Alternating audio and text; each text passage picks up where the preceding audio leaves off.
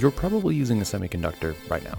Listening to this podcast on your computer or on a smartphone, there is most likely an integrated circuit, a little piece of silicon onto which transistors have been etched, making up a microprocessor. And without that chip, your phone or computer, it, it wouldn't work, it would just be a brick.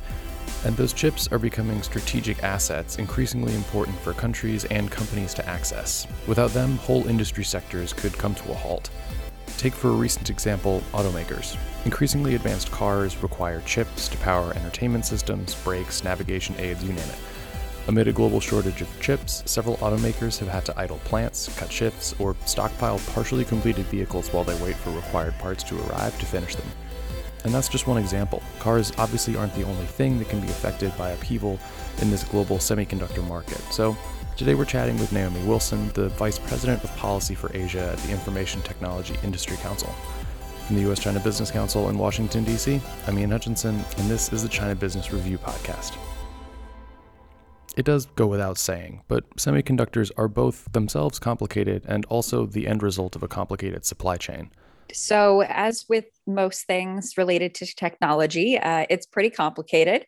And uh, a lot of it is very dependent upon the global supply chain. So, essentially, over the last few decades of um, semiconductor development and enhancement, industry has figured out the most efficient way to take the uh, the raw materials uh, and the R and D uh, and the intellectual capacity and put them together in the most efficient way possible. Again, that's Naomi Wilson. She's the Vice President of Policy for Asia at the Information Technology Industry Council, which is a global group representing technology companies. Uh, and over time, what that has meant is that some of the manufacturing that happened in the US has shifted to um, less expensive locations, uh, primarily in East Asia. So a lot of the intellectual capacity um, still comes from the US and from uh, other multinational companies. And then it is transferred over to uh, East Asian economies uh, where they have foundries uh, that ultimately put the product together, you know, based on government incentives and uh, labor costs. They're able to do that at uh, the most effective price and quality equation possible. So that's a very general lay of the land of this topic. As I mentioned at the beginning, we're currently sitting in a bit of a chip crunch at the moment. There's multiple factors, but as almost all things these days, the pandemic is, of course, one of them. Well, I, there are a number of factors, um, but obviously the pandemic itself has caused uh, a pretty dramatic shift in how we work and the extent to which we depend on technology uh, on a day to day basis. So that's really driving the increased demand for semiconductors. And the capacity will get there, uh, but at the moment, it is um, sort of the, the supply chain righting itself. Over time, the supply chain and companies have really shifted from the sort of just in case manufacturing model to just in time. Um, so, just in case being, you know, we have reserves of supplies uh, in case we need to supplement, and just in time, we're functioning at maximum efficiency and we don't have excess uh, resources, and therefore we don't have wasted resources or money. So, you know, those shifts in the supply chain do happen over time. Uh, and the pandemic is certainly one of the driving factors right now. Uh, and companies are, are working to increase the capacity and, and manufacturing. And, you know, we'll see that uh, even out over time. And so, another pandemic adjacent trend we may be hopefully looking at here soon is that as countries get more shots into arms and companies are able to operate with fewer restrictions, we'll hopefully see economic recovery. And that could also affect the global supply chain for these chips. I don't think the demand is increase uh, is decreasing rather uh, anytime soon.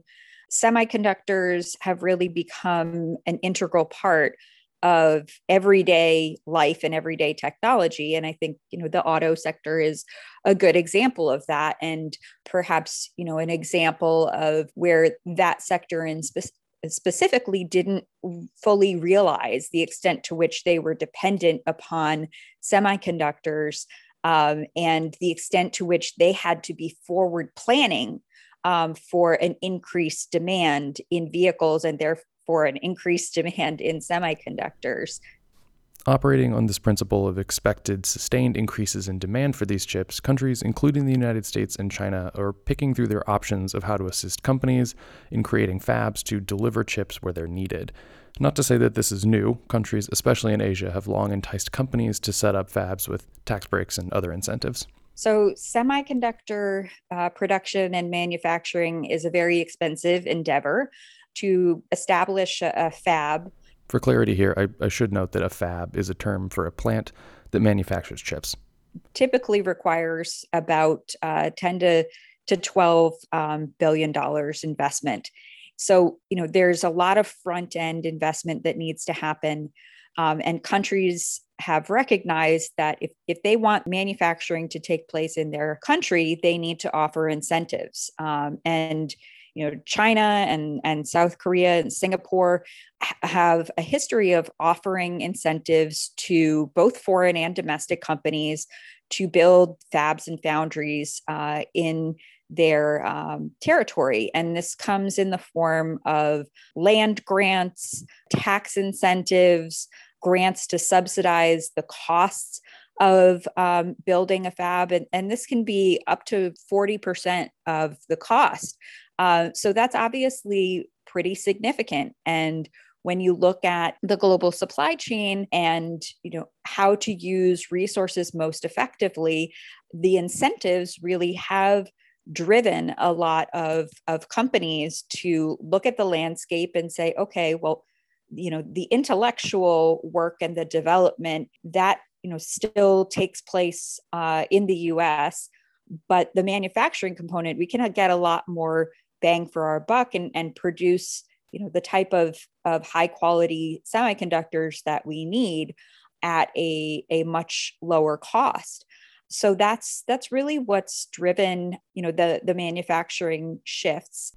So in order to incentivize bringing some of that manufacturing back to the united states there has to be a bit of an alignment of what works for companies and what works for government stakeholders. You know as we talked about building fabs is expensive uh, and if we want more fabs built in the US, then the US government has to offer competitive incentives uh, along the same lines that other countries are doing. So, tax incentives, grants, subsidies, the ability to identify and, and use land, all of those are essential tools in ensuring that the US can compete with other countries in terms of providing these incentives. And that will help make the supply chain more secure. You know, the administration is taking a comprehensive look at the supply chains through you know, various executive orders and rules and regulations. And that's certainly merited and, and a, you know something that the US should be looking at but it's really essential that uh, this be an industry and government partnership. Industry is intimately familiar with all aspects of their supply chain. And the US government, while you know they have clear interests and also information about uh, geopolitical dynamics and um, intelligence, they they don't have the full landscape. And so you really only get that full picture when you bring the private sector and the public sector together to do a comprehensive analysis. And to make government incentives a reality, we do need Congress um, to act. So they they've taken a very helpful first step in passing the CHIPS Act. Ah, the CHIPS Act, the Creating Helpful Incentives to Produce Semiconductors for America Act or CHIPS for America Act. They're really good at their acronyms, aren't they? Anyways, the CHIPS Act is a step in the direction of providing U.S. government assistance to companies to build fabs in the United States, but it does have one glaring flaw. So, the CHIPS Act is in, intended to increase U.S. capacity in chips and semiconductors. And uh, it does lay out a number of different mechanisms um, that the US government can rely on to incentivize increased manufacturing, but it's not funded. Uh, so that's that's really the main piece uh, that industry is concerned with at this point. You know, it's it, the CHIPS Act has the right idea to develop government incentives for increased manufacturing in the US, but as we've we've discussed several times um, in this talk, it's an expensive prospect. So you know what we're what we're really talking about in order to incentivize companies to build fabs in the U.S. is is probably around the order of about three billion dollars per project um, in order to make a dent um, and to really develop the the capacity in the U.S such that we're competing with with other countries that offer similar incentives and and bringing some of that manufacturing base again not all of it but some of it that will make us more resilient to the US so, we've covered this a few times, but these plants are expensive. They're very expensive. So, of course, the idea of creating security in your supply chain isn't something that you can quantify easily, but just for the sake of argument, what would the semiconductor industry need to really get domestic chip manufacturing to a level that would create meaningful positive impacts on American access to chips? What would that bill look like? In, in terms of, of money, what most in the semiconductor industry estimate would be needed in order to really make a dent and shift manufacturing is somewhere in the range of 20 billion to 50 billion. Um, and obviously, the the more of an investment, the the more we can expect an increase in uh, fabs in the U.S. Money is obviously always a difficult issue uh, with with Congress, and so they're going to have to reckon with that and determine how much they need to invest and how much you know they're they're willing to to spend in order to get that um, capacity. And so I would say on the low end, um, at around 20 billion, you probably get about 14 fabs uh, to the US over a period of 10 years. Uh, and it goes up, you know, probably closer to 20 um, the closer you get to that 50 billion mark. But obviously, that's very much a pie in the sky mark. And of course, China has its own versions of subsidizing the creation of these fabs and aiming to draw talent to their country. And it's not new, they've been at it for a long time now. China has been on their indigenous innovation drive for well in excess of a decade, you know, the last few decades. So this isn't a new construct for them. Um, certainly, semiconductors have gotten increased attention as advanced technology and emerging technology has gotten increased attention from pretty much all countries. I think the the trade war and the increasing bilateral tensions um, between the US and China have incentivized the Chinese to double down on their efforts to manufacture emerging technologies and to manufacture semiconductors at home. I will say, you know, the Chinese model of pouring money into specific sectors is not always as effective as people think it is. Despite China pouring tens of hundreds of billions of dollars over the last several decades into semiconductor development and manufacturing, they are still behind the curve. They are still not the most competitive in terms of the advancement of um, the technology itself you know they can certainly produce at a certain level but you know semiconductors keep getting smaller and faster and better and china's you know still a couple of generations behind. Um, that doesn't mean that they won't catch up but it's important to put that in perspective because you know there's this misconception that china just dumps subsidies into these sectors and they come out in the lead. And that's not necessarily the case. So it's also important for the US government to keep in mind that, you know, to a certain extent, let China spend itself into the ground. The US has an inherent advantage, and the leading semiconductor companies right now have an inherent advantage in that they are the most technologically advanced, they have the best intellectual capital and research and development uh, and talent pools. And so, you know, those are really the driving factors um, to having uh, the most competitive semiconductor market possible. And, you know, we really need to keep that in mind as we watch, you know, China spend increasing amounts, which is certainly a problem. And I don't want to discount that, um, especially when it comes to government subsidies. You know, there are clear trade problems with that and, uh, you know, fairness issues uh, in terms of competitor companies that don't have the that same access to subsidies. But at the same time, you know, we have to be cognizant that they're not necessarily getting the best results. And so we shouldn't be trying to match them dollar for dollar um, at this point. We need to recognize where our inherent advantages are and try to strengthen those. That historically has been in our research and development and in our intellectual capital. That's the other piece that the US really needs to focus on and not lose sight of. You know, keep investing in research and development, keep allowing companies to sell to markets across the world so that they can take those profits and reinvest them in the US and into research and development that will lead to the next generation technologies. So that's your basic backgrounder in where semiconductors come from, why they're important, and what some in the industry view as necessary to make US production of these chips competitive with China and other Asian producers. And the bottom line on how the US could encourage more semiconductor production at home? I would just emphasize that, you know, it it it really needs to be a partnership between industry and government. Uh, I can't overstate that there's just so much combined knowledge within the private sector and the public sector that needs to be aligned in order to first identify you know where are our weak points and where are our, our strengths? Because we we shouldn't be dumping money into areas that are already our strengths.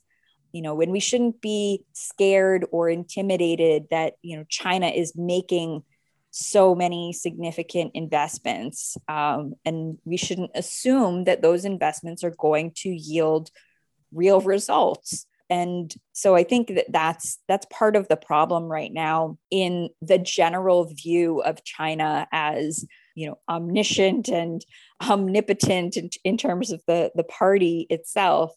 Um, and we have to recognize that you know China has internal problems too, and they don't always have the right policy solutions. And you know so it's equally important to look at china from a realistic perspective and say okay they're really competitive here but we're also really competitive. So we don't have to worry about that aspect of the competition as much. We just need to be prepared to compete. Whereas other areas you know where we need to constantly be thinking about the longer term and research and development is one that is constantly you know underrated uh, and it, it's so basic and it, it's really the foundation for all of those future technologies. You know we need government to recognize when there are emerging areas that are not necessarily profitable right off the bat. You know i use the example of, of vaccines a lot. You know, government um, funds research and development for the development of future vaccines and other outside parties also fund that. And that funding is necessary because it is a long-term goal and it's a strategic goal. It's exceptionally important but it's it's not going to be driven by profit. And so we have to realize and recognize those areas where it is really crucial that government make that investment and think in the long term. And you know think in terms of not only r&d and funding but who do we need too? We need to continue to attract the best and the brightest from around the world including chinese students and engineers. And so you know we, we shouldn't be hamstringing ourselves and denying ourselves that intellectual capital based on um, an overblown fear of uh, of, of China and what China's capabilities are. The China Business Review podcast is a production of the U.S. China Business Council and also a companion to the digital magazine of the same name. You can always read more articles about the recent economic and business aspects of the U.S. China relationship on our website at ChinaBusinessReview.com. If you like the show, please leave it a rating and a review as it will help other people find it. As always, thank you for listening, and we'll be back soon.